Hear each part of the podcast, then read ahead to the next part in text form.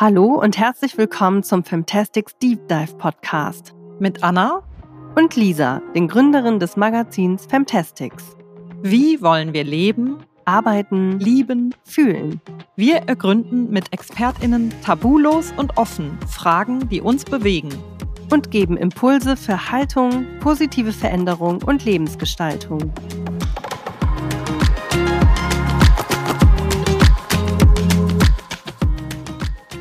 Herzlich willkommen beim Fantastics Deep Dive Podcast. Hallo Anna. Hallo Lisa.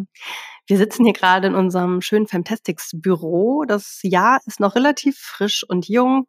Heute ist mal in Hamburg blauer Himmel draußen und Sonnenschein. Und ich würde gern von dir, Anna, wissen, hast du dein Jahr mit dem Dry January gestartet?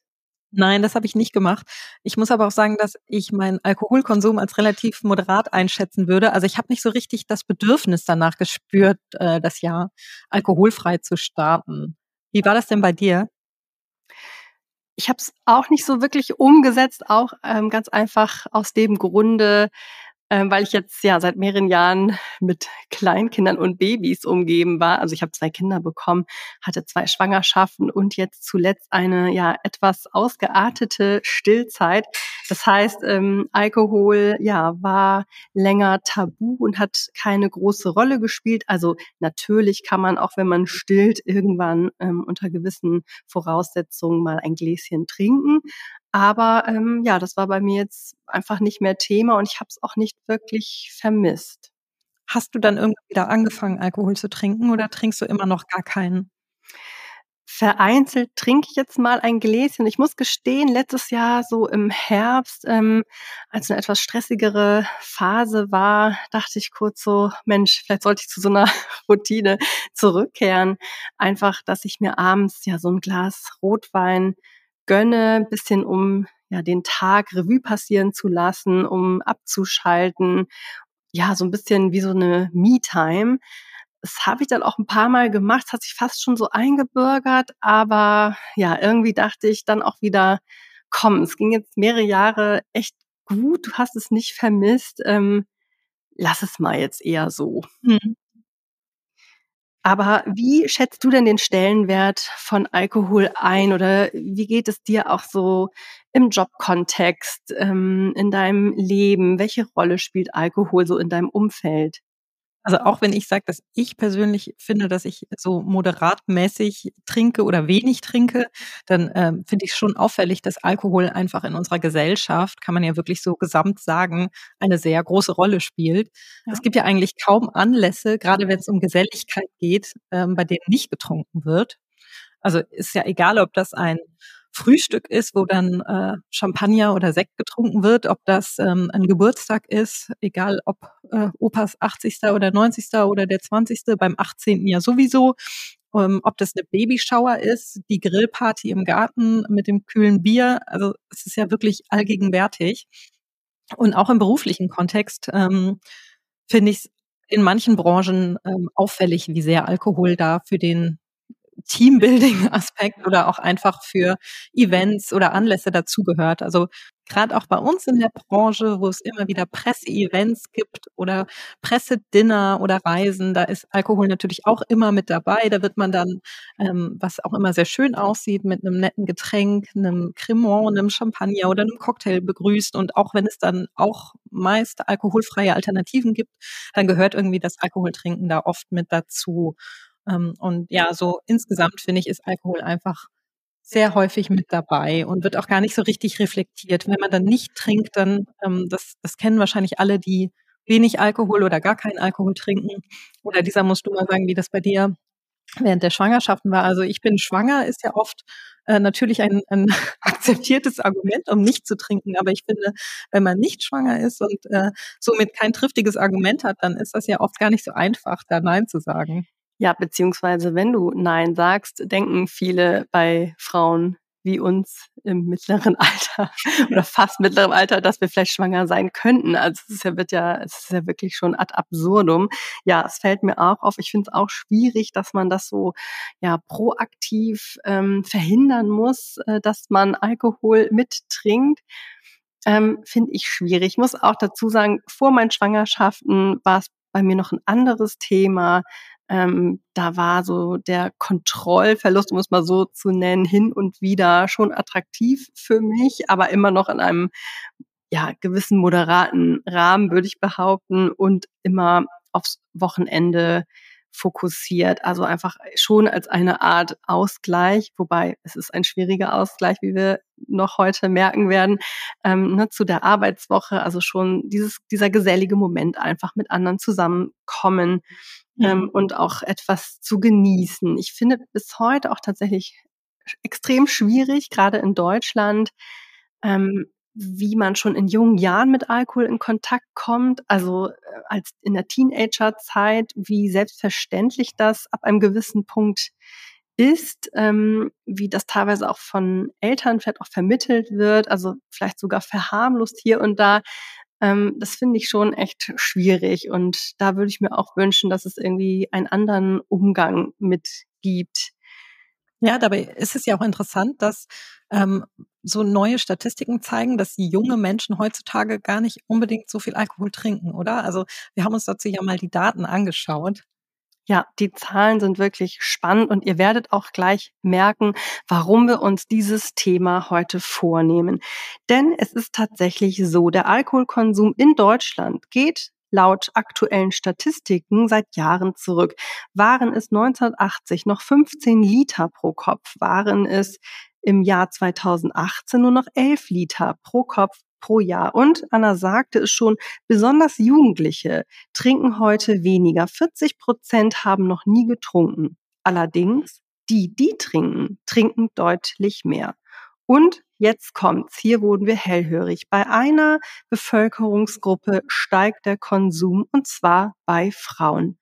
Besonders gefährdet für überhöhten Alkoholkonsum sind Frauen zwischen 18 und 34 Jahren und solche mit höherem Haushaltseinkommen. Das ist wirklich erstaunlich, denn auf der anderen Seite sind die gesundheitlichen Risiken, die mit einem erhöhten Alkoholkonsum einhergehen, wirklich alarmierend. Denn überhöhter Alkoholkonsum vervierfacht das Brustkrebsrisiko. Hier sprechen wir davon, wenn man, sagen wir, mindestens ein Viertel Liter Wein pro Tag ähm, trinkt, dann erhöht sich das Brustkrebsrisiko um 25 Prozent und es stehen über 200 Erkrankungen im Zusammenhang mit Alkohol.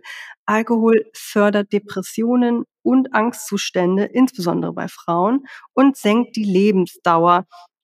Spannend ist hier auch, wie die WHO dauerhaft erhöhten Alkoholkonsum einschätzt. Ja, ich glaube, wenn man das liest, dann fühlt man sich sehr schnell ertappt. Denn äh, die WHO sagt, erhöhter Alkoholkonsum bedeutet für Frauen, dass man mehr als ein kleines Glas Wein, also 0,125 Liter pro Tag trinkt und das bei zwei alkoholfreien Tagen pro Woche. Ja, das hat uns zu denken gegeben und wir haben geschaut, Wer hat sich mit diesem Thema eigentlich näher beschäftigt und sind da relativ schnell auf die Autorin Eva Bieringer gestoßen? Eva Bieringer, die 1989 geboren ist und in Berlin und Wien studiert hat und auch heute lebt, hat vergangenes Jahr ihr Buch unabhängig vom Trinken und Loslassen veröffentlicht.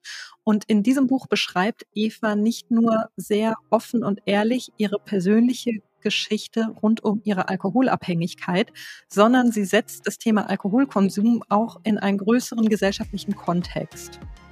Dabei geht sie besonders auf das Thema Frauen und Alkohol und auch Feminismus und Alkohol ein. Und das fanden wir natürlich sehr spannend.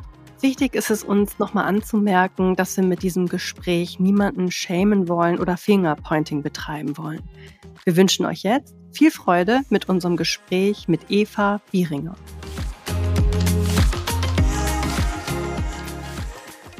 Hallo Eva.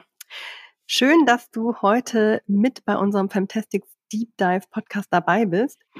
Ich stelle dich noch mal kurz vor. Du bist Journalistin und Autorin und du hast 2022 dein Buch Unabhängig vom Trinken und Loslassen veröffentlicht. In diesem beschreibst du die Geschichte deiner eigenen Alkoholabhängigkeit und du führst auch aus, warum das Thema insbesondere Frauen immer mehr betrifft. Kannst du uns von dem Moment erzählen, in dem dir bewusst wurde, dass dein Trinkverhalten problematisch ist? Gab es überhaupt diesen einen Moment? Ja, erstmal vielen Dank für die Einladung. Ich freue mich sehr, bei euch zu sein. Ähm, und gleich mal zur ersten Frage. Es gab diesen einen Moment nicht. Es, es gab sehr viele Momente und auch relativ früh. Ich glaube, dass ich schon in der Jugend immer mal wieder dachte, ich habe es weniger unter Kontrolle als andere, mein Trinken. An einen ganz bewussten Moment erinnere ich mich. Da war ich Anfang 20 und saß beim Unipsychologen und habe den gefragt, ob es ein Problem ist, dass ich jeden Tag zwei Gläser Wein trinke, weil das war so damals mein mein Pensum. Sicher auch mal mehr, sicher auch mal einen Tag ohne, aber so im Schnitt waren es zwei Gläser Wein. Und der hat mir dann irgendwas über Systemtheorien erzählt und mir auch einen Text von Daniel Schreiber mitgegeben. Aber ich wollte das eigentlich gar nicht wissen alles. Ich wollte nur mal gefragt haben. So, weil ich wollte ja nicht aufhören zu trinken, auf keinen Fall. Ich wollte nur mal eine zweite Meinung einholen. Und dann gab es einen Türkei-Urlaub mit drei Freundinnen, in dem sehr wenig Alkohol verfügbar war, was für alle kein Problem war, außer für mich. Mir war der komplette Urlaub versaut. Ich wäre viel lieber in meiner Berliner Kickerkneipe gesessen als auf irgendeinem tollen Rooftop in Istanbul und dachte aber auch schon, ist vielleicht nicht so cool. So, das waren zwei Momente mhm. und äh, davon gab es tausend andere, die ich, von denen ich wahrscheinlich auch viele vergessen habe. Aber Tatsache ist, es, es war schon lange klar für mich auf eine Art, dass es, dass es zu viel ist und trotzdem wollte ich es ganz lange nicht wahrhaben, denn dann hätte ich ja was ändern müssen an meinem Trinken. Du beschreibst in deinem Buch ja auch, wann du das allererste Mal Alkohol getrunken hast. Was würdest du sagen, rückblickend, wann hat dein Verhältnis mit Alkohol angefangen? Und äh, wann wurde Alkohol für dich sehr attraktiv oder auch zu was Regelmäßigem? Hm. Naja, ein Verhältnis hat man, glaube ich, in dem Moment, in dem man zum ersten Mal Alkohol trinkt. Da gibt es auch eine sehr radikale Theorie von Alan Kerr, die ich so radikal nicht unterstützen würde, aber der sagt, dass jeder, der ein, also in dem Moment, in dem man zum ersten Mal Alkohol trinkt, ist man abhängig auf eine Art, ja, wo auch immer auf dieser Skala man ist, aber man ist abhängig. So würde ich das nicht formulieren. Aber sicher hat es bei mir angefangen mit dem ersten Mal trinken, weil damals schon konnte ich nicht aufhören. Also meine beiden Freunde, mit denen ich da getrunken habe, mussten mir regelrecht diese Rumflasche weg, wegnehmen, weil ich einfach nicht mehr aufhören wollte. Und, Und da warst du elf, richtig? Ja, da war ich elf. Und infolgedessen habe ich immer mal wieder getrunken. Sicher nicht regelmäßig mit 11, 12, 13. So, da wird es dann ab, am Anfang mehrmals im Jahr gewesen sein, irgendwann dann mehrmals im Monat. Aber sicher habe ich jetzt mit 16 oder 17 nicht unter der Woche Alkohol getrunken. Ich habe ja noch zu Hause gelebt. Entschuldige, da war es eher mit 16 oder 17 war es dann eher das äh, exzessive Feiern so am Wochenende, also wie das vielleicht auch einige aus ihrer Jugend selber noch erinnern? Ja, richtig. Da war es ab und zu auch mal schon donnerstags. Da gab es diese, ähm, diese, ich weiß nicht mehr, wie die hieß, aber so eine, so eine Schülerparty. Donnerstags schon, aber an sich war es auf das Wochenende beschränkt. Ähm, und vielleicht auch mal Sonntagabend, wenn ich dann essen war mit meiner Mama und meiner Oma. Hm, aber schon da war war es total wichtig für mich. Und ich weiß noch, wie wir hingefiebert haben auf die Wochenenden und äh, auf, auf Weggehen, natürlich auch, auch Jungs kennenlernen und ähm, erste sexuelle Erfahrungen machen, aber Alkohol war sehr, sehr wichtig damals, auch ein großer Teil des Spaßes. Wa warum war das, also kannst du das sagen, was hast du in dem Rausch gesucht? War das dann wirklich so dieses Soziale schon, also dieses, das mit anderen, das zusammenzumachen, dass es dazugehört, so zur Clique? Nee, überhaupt nicht. Es war tatsächlich für mich äh, Aufregung. Ich habe das benutzt mhm. als als Möglichkeit, was zu erleben. Ich ähm, bin auf dem Dorf groß geworden und wollte da, seit ich denken kann, weg. Was heißt, seit ich denken kann? Wahrscheinlich nicht mit sieben oder acht, aber sobald ich in die Pubertät kam, habe ich es gehasst, auf dem Dorf zu leben, weil, weil da nichts passierte, für mein Ver Verständnis. Und äh, am liebsten wäre ich sofort nach Berlin und die große Stadt und Aufregung und Glamour. Ähm, und Alkohol war für mich eine Möglichkeit, aus dieser dörflichen Enge auszubrechen. Ähm, und meine Clique hat lustigerweise überhaupt nicht getrunken oder die meisten. Also ich hatte dann in der Schule wiederum andere Freunde, mit denen habe ich getrunken, aber so meine Dorfklicke, mit denen ich auch heute noch befreundet bin, mit den meisten, da hat kaum jemand getrunken. Es war eigentlich immer nur meine beste Freundin und ich. Und ähm, ja, für uns war das so, so, so ein Mittel, um starke Gefühle zu haben. Mhm. Ja, können wir auf jeden Fall auch nachvollziehen. Also ich komme zwar aus Hamburg, aber bei uns war das natürlich auch irgendwie ein Thema, wenn auch ein bisschen anders. Aber ähm, was wir uns gefragt haben, als du dann aus dem Dorf ausgebrochen bist, ging es trotzdem erstmal auch so weiter, oder? Also es hat dir dann, also du hast den Lifestyle dann erstmal so fortgeführt. Ja. Aus anderen Gründen wahrscheinlich. Ja, dann, dann war ja das Tolle, dass mir niemand mehr ähm, auf die Finger geschaut hat sozusagen oder ins Glas. Ja, dann bin ich ausgezogen, war in der WG, konnte machen, was ich wollte. Äh, in Berlin, hab, In Berlin, genau. Ich bin dann nach Berlin, habe da Kunstgeschichte studiert und ja, Anwesenheitspflicht gab es eh nicht mehr und es war eigentlich total egal, ob ich zur Uni bin oder nicht. Ich bin immer zur Uni, ja, ich war da sehr gewissenhaft, aber halt sehr oft verkatert. Ähm, und ja, habe dann so dieses typische Studentinnenleben gelebt, was ja, glaube ich, viele auch mit Alkohol verbinden, was jetzt auch erstmal nicht heißt, dass jeder oder jede danach ein Problem hat. Hm, aber für mich hat sich das dann erst recht so in den Alltag integriert. Und das ging einige Jahre so. Und dann wurde ich Foodjournalistin irgendwann. Also erstmal, ich habe dann meinen Master noch gemacht in Theaterwissenschaft und dann wurde ich Journalistin, habe erst über Theater und Kunst geschrieben und dann immer mehr über Food und dann war das Trinken natürlich auf einmal auch Teil meines Berufs. Ja, und also jedes Pressedinner ist mit großen Mengen Alkohol verbunden und jede Pressereise sowieso. Und dann habe ich auch noch angefangen, explizit über Wein und Cocktails zu schreiben und habe dann auch Reisen gemacht, die sich nur um diese Themen gedreht haben. Hast du dir das damals ausgesucht, ähm, spezifisch über diese Themen zu schreiben oder hat sich das zufällig ergeben? Hm, das kam dann irgendwie so. Also es hat mich gefunden, wobei natürlich auch. Mhm. Ne, ich ich habe es nicht aktiv verhindert sozusagen.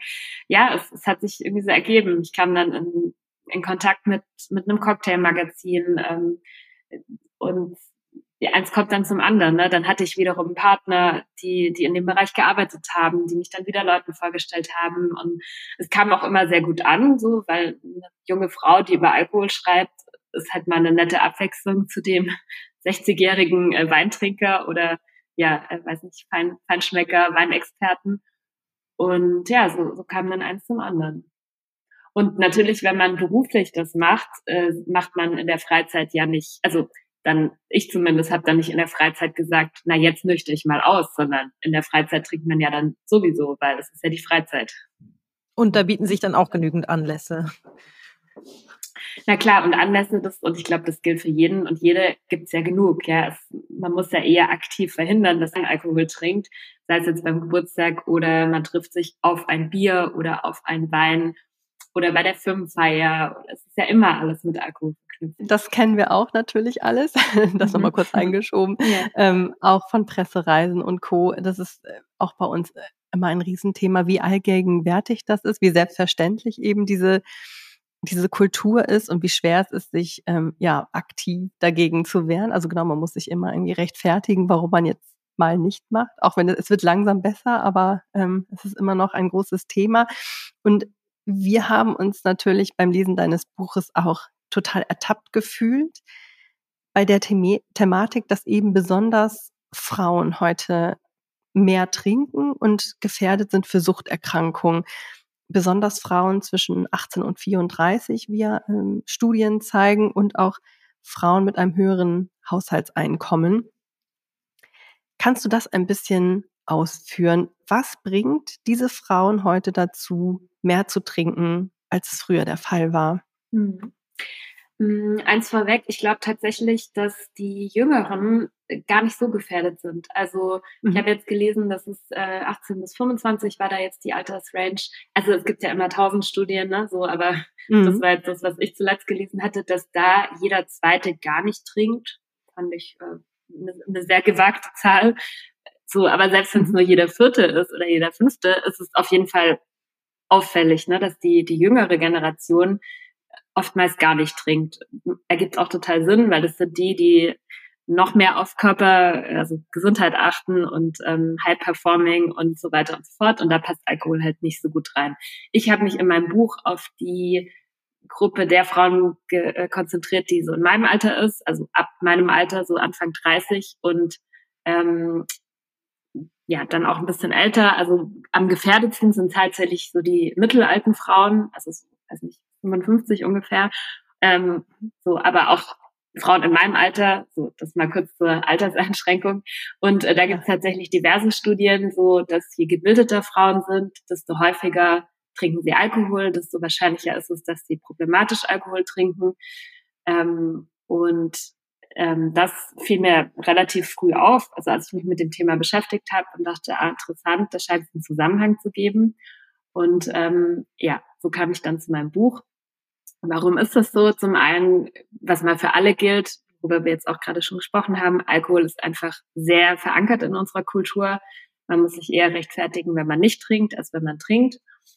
Dann hat Alkohol ähm, ja, diverse Vorteile in Anführungszeichen oder Gründe, warum so viele Menschen ihn trinken. Einer davon ist, dass er erstmal Stress abbaut, vermeintlich, beziehungsweise das Gefühl wegnimmt von Stress.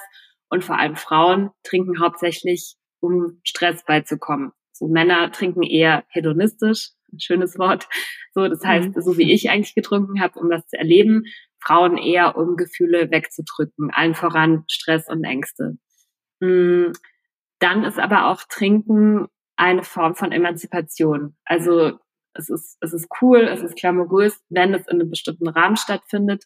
Nicht, wenn man sich morgens Wodka ins Müsli kippt oder, oder Schnaps aus der Flasche trinkt.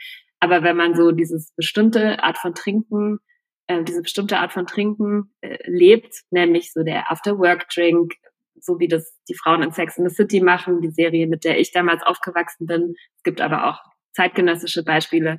Ähm, dann, dann ist Trinken total glamourös und, und Teil eines gelingenden, emanzipierten Lebens. So, zum Beispiel. Man kennt sich ähm, aus mit Wein. Man kennt sich aus mit Wein, genau. Es ist, es ist natürlich eine bestimmte Art von Alkohol, die man trinkt. Es ist der gute Wein oder sogar Champagner. Es ist der coole Cocktail. Es ist vielleicht der Naturwein. Hm, und das, und das gilt wiederum auch für Männer, dass man sich dadurch auch hm, unterscheidet. Also es ist eine Art von Lifestyle, ne? So man zeigt ja, seine Distinktion. Seine, genau, Distinktion. Man zeigt seine Kennerschaft oder Kennerinnenschaft. Äh, man zeigt, dass man sich es leisten kann, solche Art von Alkoholiker zu trinken. Es gibt eine Studie, ähm, die hat gezeigt, dass Mädchen, fünf oder sechs Jahre alt waren die, glaube ich, ähm, die in Grundschultests schon besonders gut abschnitten, später ein höheres Risiko hatten, alkoholabhängig zu werden. Und die Autorinnen von dieser Studie hatten verschiedene Mutmaßungen angestellt, warum das so sein könnte. Ich habe natürlich auch nicht die eine Antwort so, aber ich finde es ganz plausibel, was die gesagt haben, nämlich erstens Frauen, die äh, eine höhere Bildung haben, treten später ins Berufsleben ein, werden später, wenn überhaupt, Mutter. Das heißt, sie haben einfach mal mehr Zeit, um viel zu trinken. Ähm, sie haben mehr finanzielle Mittel. Ne? Das heißt, sie können sich dann diese, diese diese, diese kennerinhafte Alkoholiker auch eher leisten als andere.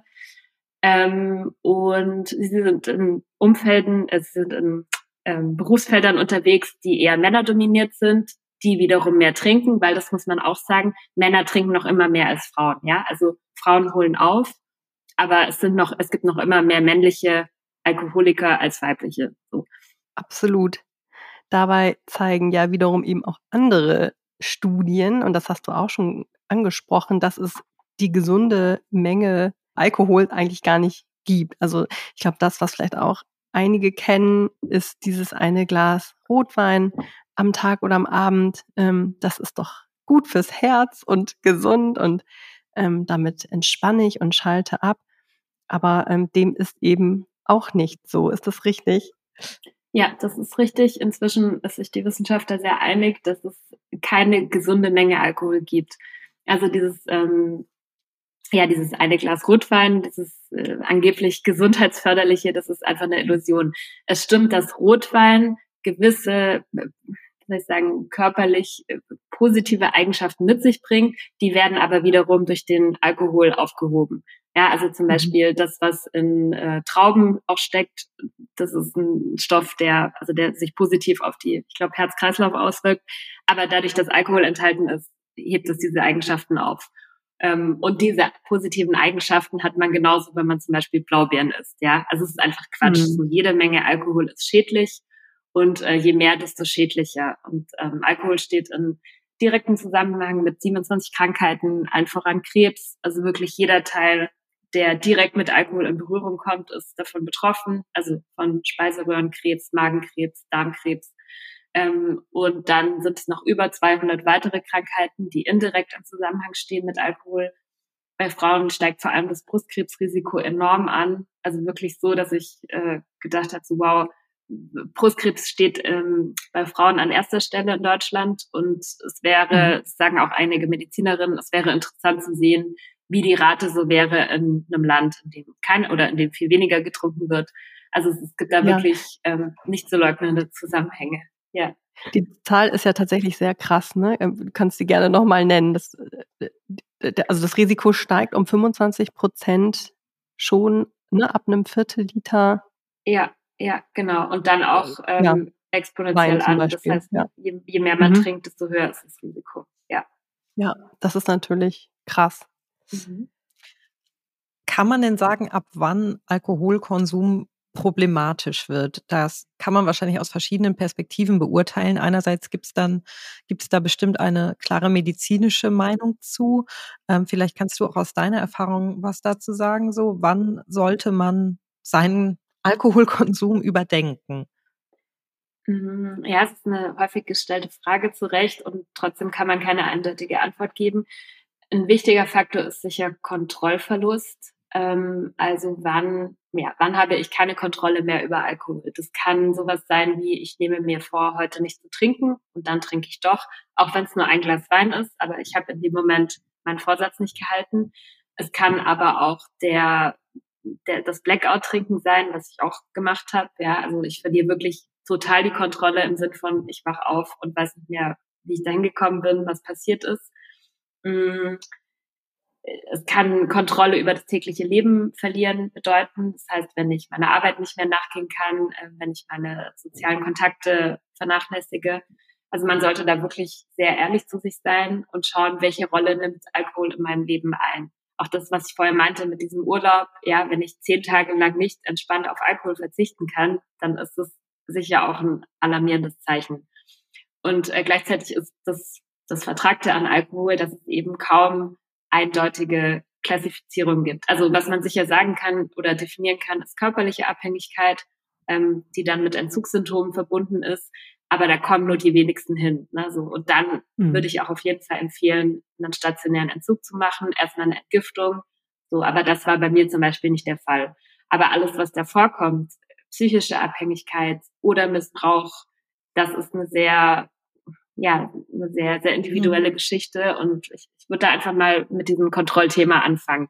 Beziehungsweise jetzt ist gerade Januar, Dry January eignet sich perfekt dazu, mal einen Monat Pause zu machen und zu schauen, wie geht's mir damit? Denke ich ständig an Alkohol, wie das bei mir damals der Fall war, als ich diese, ich habe nämlich auch immer einen Monat im Jahr Pause gemacht.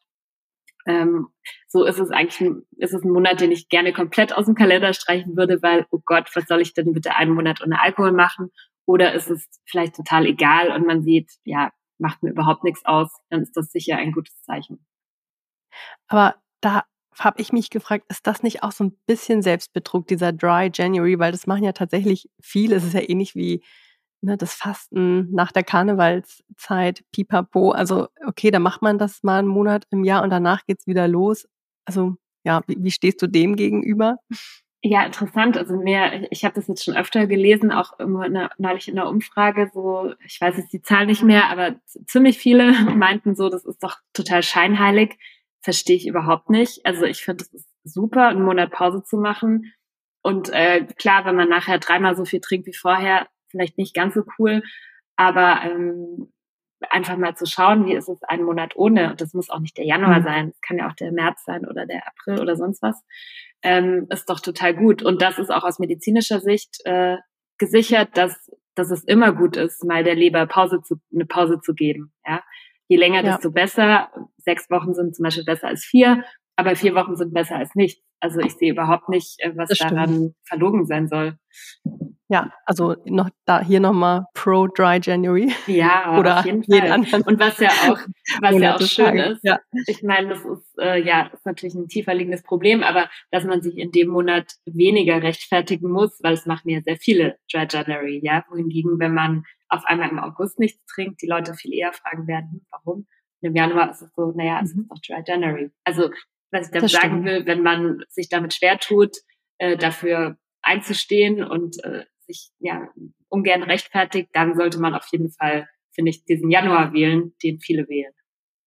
Ja. Freunde von mir haben ja immer den Februar gewählt, weil der am wenigsten Tage hat. Ah, okay. Ja. Das sagt auch schon sehr viel über Alkoholkonsum ähm, im, im Alltag so aus. Ja. Ähm, welches. Thema wir noch super spannend finden an deinem Buch und ähm, den Themen, mit denen du dich da beschäftigst, ist diese Historie rund um Frauen und Alkohol und dann auch die Frage, wie hängt Alkohol und Feminismus zusammen? Ähm, du meintest schon, der erhöhte Alkoholkonsum ist in gewisser Weise auch eine, wie du sagst, Nebenerscheinung der feministischen Bewegung oder der Emanzipation der Frauen.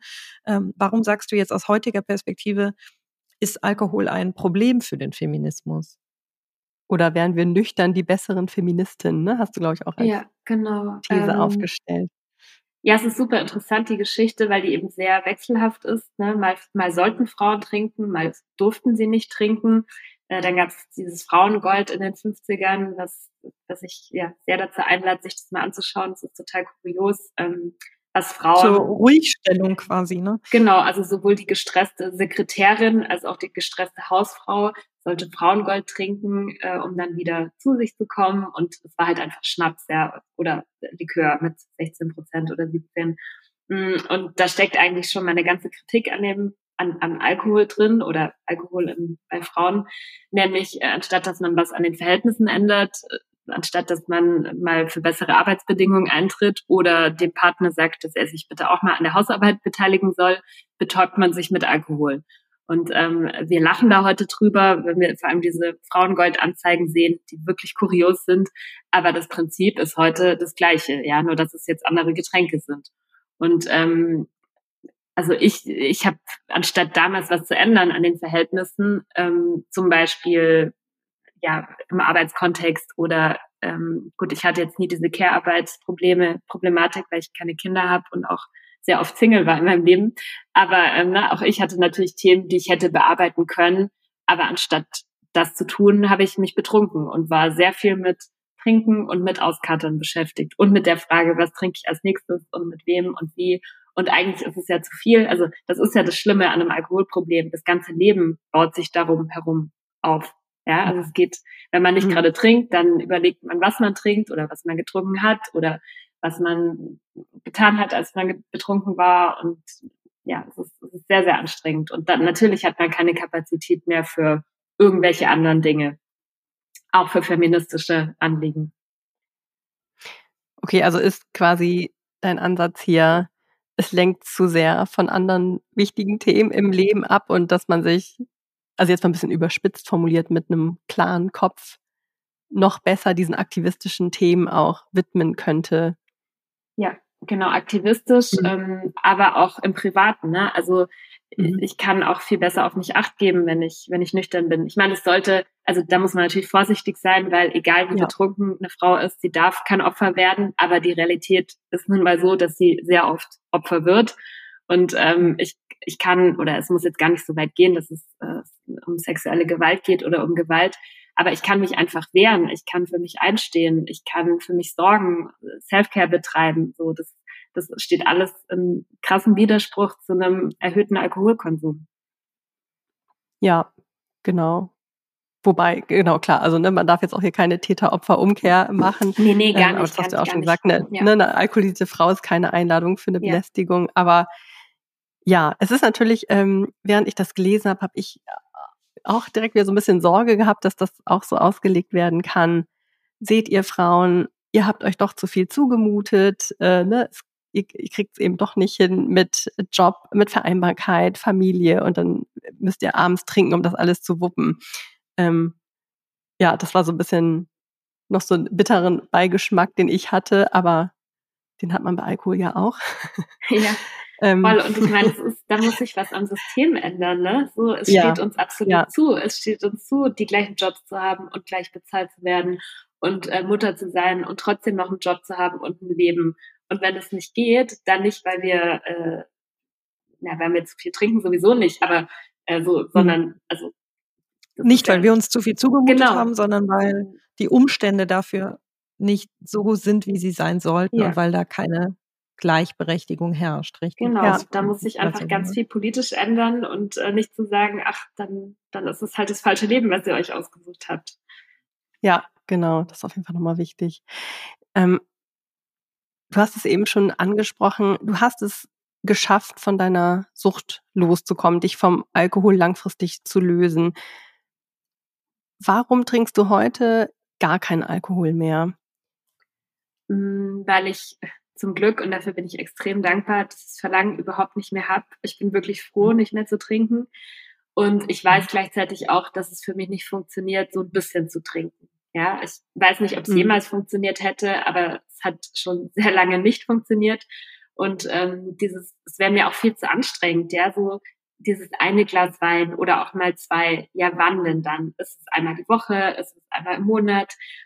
Und je, je seltener es ist, desto mehr aufgeladen ist es ja dann auch. Das eine Glas Wein, ja, was ist es dann für ein Wein und mit wem trinkt man den und wo? Und ähm, ich weiß einfach, dass ich unter größten Umständen das vielleicht schaffen würde, vielleicht aber auch nicht. Aber es ist mir viel zu anstrengend. Und so kann ich die Vorteile eines nüchternen Lebens sehr aus, also komplett auskosten und muss mich überhaupt nicht mehr mit dieser Thematik beschäftigen. Also für mich ist es wirklich eine Befreiung zu sagen, ich trinke gar nicht mehr.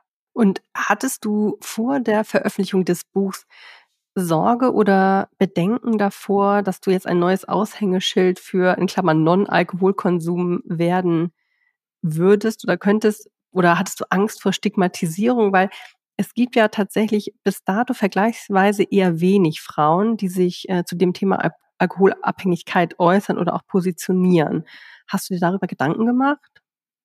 Hm, klar. Hm, also ich wusste natürlich, worauf ich mich einlasse, so, dass ich äh, mhm. dann erstmal die sein werde, die ein Buch geschrieben hat über Alkohol, mal ganz neutral ja. formuliert. Ähm, es gibt gar nicht so wenige, ehrlich gesagt, also vor allem im englischsprachigen Raum. Mh, hm, jetzt auch in, in Deutschland, Österreich immer mehr oder Schweiz. Mhm. Ähm, aber natürlich ist es eher noch die Ausnahme, dass man sich zu so einem äh, brisanten Thema äußert, sag ich mal, und sich ja auch selbst so offenbart. Ähm, und ich habe mich aber bewusst dazu entschieden, weil ich es einfach wichtig finde, dass das Frauen, vor allem Frauen tun und sagen, hey, ich ich hatte ein Problem mit Alkohol und so, ich bin jemand, bei dem man es jetzt, glaube ich, erstmal nicht denken würde. Und gerade deswegen mhm. ist es wichtig, dass man sagt, auch Frauen wie mir passiert sowas. Und so traut euch, das Thema anzugehen. Und ähm, was jetzt nicht jeder heißt, äh, heißt, dass, dass jeder das öffentlich machen muss, aber für sich selbst anzugehen. Und ähm, ja, ich bin gerne dieses Aushängeschild. Ja, du möchtest ja auch ähm, genau einfach andere Frauen dafür sensibilisieren, dass sie ihren Konsum ja, vielleicht mal hinterfragen oder überdenken. Das ist auch unser Motiv. Aber genau, ich habe mich, wo du auch den anderen Autor ähm, genannt hast, ähm, ich habe mich auch gefragt, also verzeiht man Männern eine Alkoholsucht eher als Frauen, beziehungsweise es gehört ja teilweise, oder auch ne, bei vielen Rockstars, ich glaube, es hast auch ein Buch mit drin, schon so fast zur Biografie dazu, dass man irgendwie mal eine Abhängigkeit hatte und dann kommt man wie Phönix aus der Asche wieder zurück. Ähm, und bei Frauen gibt es eher weniger Charaktere. Da denkt man sofort irgendwie an, an Nadel damals oder Jenny Elvers mit ihrem Auftritt im Fernsehen. Also es gibt irgendwie schon auch noch einen geschlechtsspezifischen Unterschied bei der Rezeption von Suchtgeschichten, oder? Ja, würde ich auch sagen. Ähm, ich meine, es gibt natürlich auch die, die Männer, die männlichen äh, Prominenten, auf die man so eher runterschaut. Aber generell würde ich sagen, ist männliches Trinken viel eher akzeptiert als weibliches. Bei Frauen hat es auch mhm. oft gleich so was Anrüchiges. Auch da müssen wir sehr vorsichtig sein, ne? weil so, ich ja. soll nicht gleichgesetzt werden mit, äh, mit Sexualität oder so. Aber es wird nun mal oft gleichgesetzt. Das heißt, eine Frau, die sichtbar betrunken ist, denkt man auch gleich so, oh, das, die ist leicht zu haben und äh, hier so Freiwild und so, ganz schrecklich, aber es ist leider so. Mhm. Ähm, dann, was auch ein Thema ist, sind äh, Mütter und Alkohol, ähm, was gleich nochmal viel, viel schlimmer. Also eine trinkende Mutter ist so ziemlich das allerletzte, ja, weil die kann nicht für ihr Kind mhm. sorgen und nicht für sich sorgen. Ähm, wohingegen trinkender Vater jetzt finde ich keinen besonders, äh, also es macht nicht so eine Kategorie ja. auf.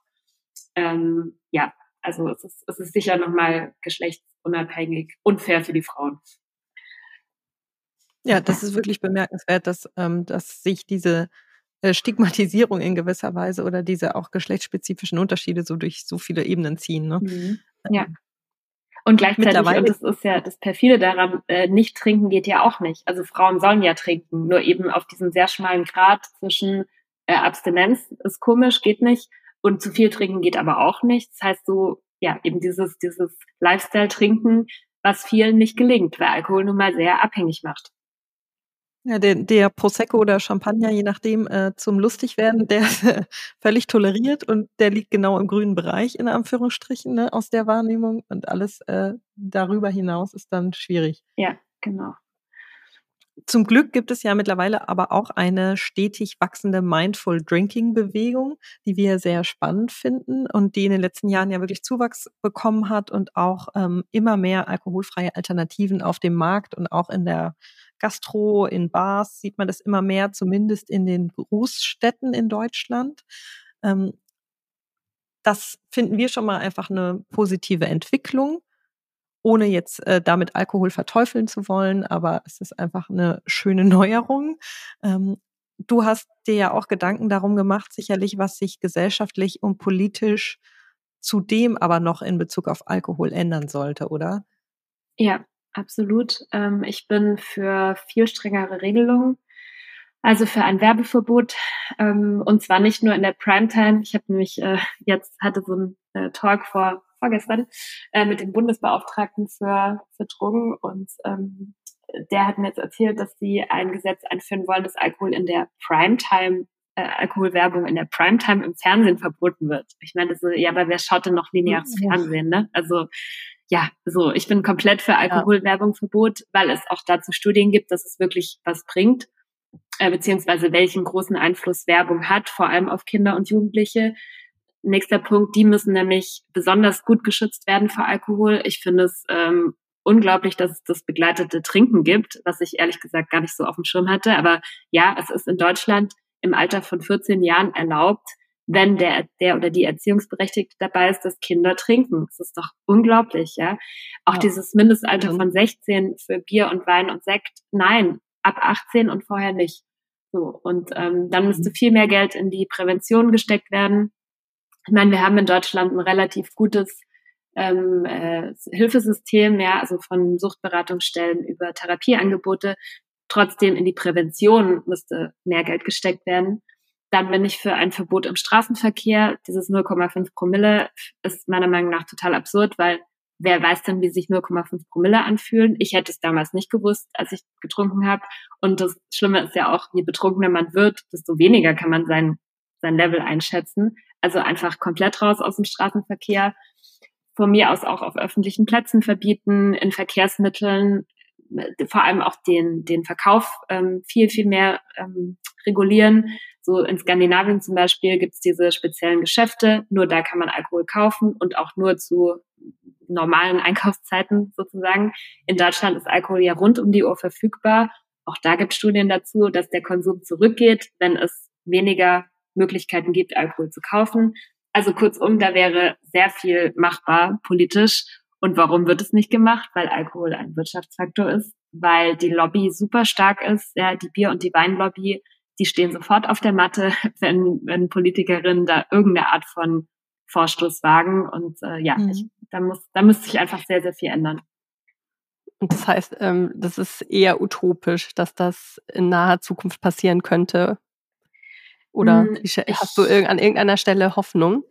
Ja, ich hoffe nicht. Wir sind ja alle positiv und optimistisch und ähm, ich glaube schon, dass sich was tut. Man sieht es mit Zigaretten. Ja, da mhm war ja, glaube ich, auch, oder was heißt, glaube ich, ich erinnere mich noch, dass in Restaurants geraucht wurde, äh, überall, ja, auf Ämtern und so, dass, mhm. dass es völlig undenkbar war, dass man in der Bar nicht mehr raucht. So, oh Gott, dann geht ja niemand mehr in Bars.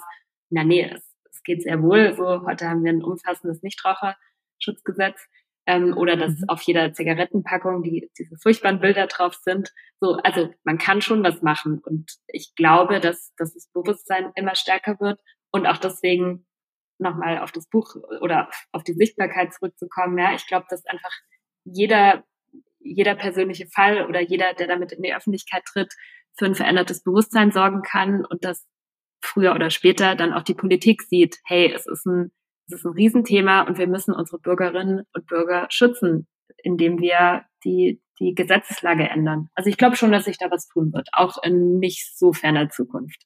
Was, was ist das, was dir, was jetzt so die Kernbotschaft ist, die du gerne ja rüberbringen möchtest oder auch unseren HörerInnen mitgeben möchtest?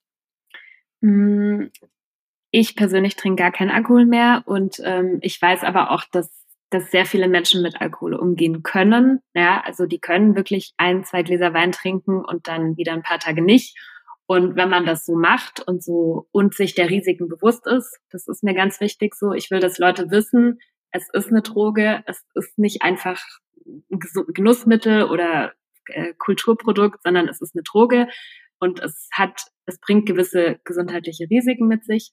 Und wenn man das trotzdem machen möchte, dann bin ich niemand, der, äh, die jetzt der ganzen Welt Alkohol verbieten möchte, ne? So und ich lehne auch hm. nicht den Rausch ab. So, wenn jemand sagt, ja, mein Gott, dreimal im Jahr betrinke ich nicht zu dem und dem Anlass, ich fahre danach nicht Auto, ich gucke, dass ich gut nach Hause komme, dann äh, fair enough so, ne? Was ich möchte, mhm. ist, dass Bewusstsein sich ändert mh, hm, und dass ja, dass man auch anerkennt, wie viele Leute nicht damit umgehen können, weil das wiederum sind auch mehr, als man denkt. Ja, selbstbestimmte Entscheidung. Wir teilen total deine Einschätzung.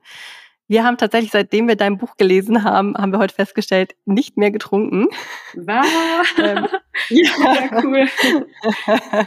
Wir sind selber überrascht, ähm, aber ja, also klar, sobald man mehr in die Faktenlage eintaucht, ähm, ja, macht das auf jeden Fall einen Eindruck und ähm, regt zum Umdenken an. Wir danken dir, dass du deine Geschichte mit uns geteilt hast und uns ähm, ja, mehr Einblick ge gegeben hast in dieses Thema. Und ja, wünschen dir alles Gute und bedanken uns, dass du Gast bei uns heute warst. Vielen lieben Dank, ja. Eva. Ich danke euch. Danke für die Einladung. Dankeschön. Und, ja. Wir hoffen, unser Gespräch mit Eva hat euch gefallen. Wir sind besonders beeindruckt davon, wie offen und ehrlich sie heute über ihre persönliche Geschichte sprechen kann und gleichzeitig, wie klar sie Forderungen an die Politik formuliert. Uns hat das Gespräch auf jeden Fall dazu angeregt, unseren eigenen Alkoholkonsum kritischer zu betrachten. Und vielleicht konnten wir euch ja auch wertvolle Impulse mitgeben. Wir danken euch fürs Zuhören. Wenn euch Fantastics Deep Dive gefällt, abonniert gern unseren Podcast und empfiehlt ihn weiter. Wir freuen uns, wenn ihr auch bei der nächsten Folge wieder mit dabei seid. Alle wichtigen Infos zu unserer heutigen Folge findet ihr wie immer in den Show Notes. Und wenn ihr Fragen oder Feedback zu unserem Podcast habt, dann könnt ihr uns gern eine Mail schicken an podcast@fantastics.com. Bis zum nächsten Mal.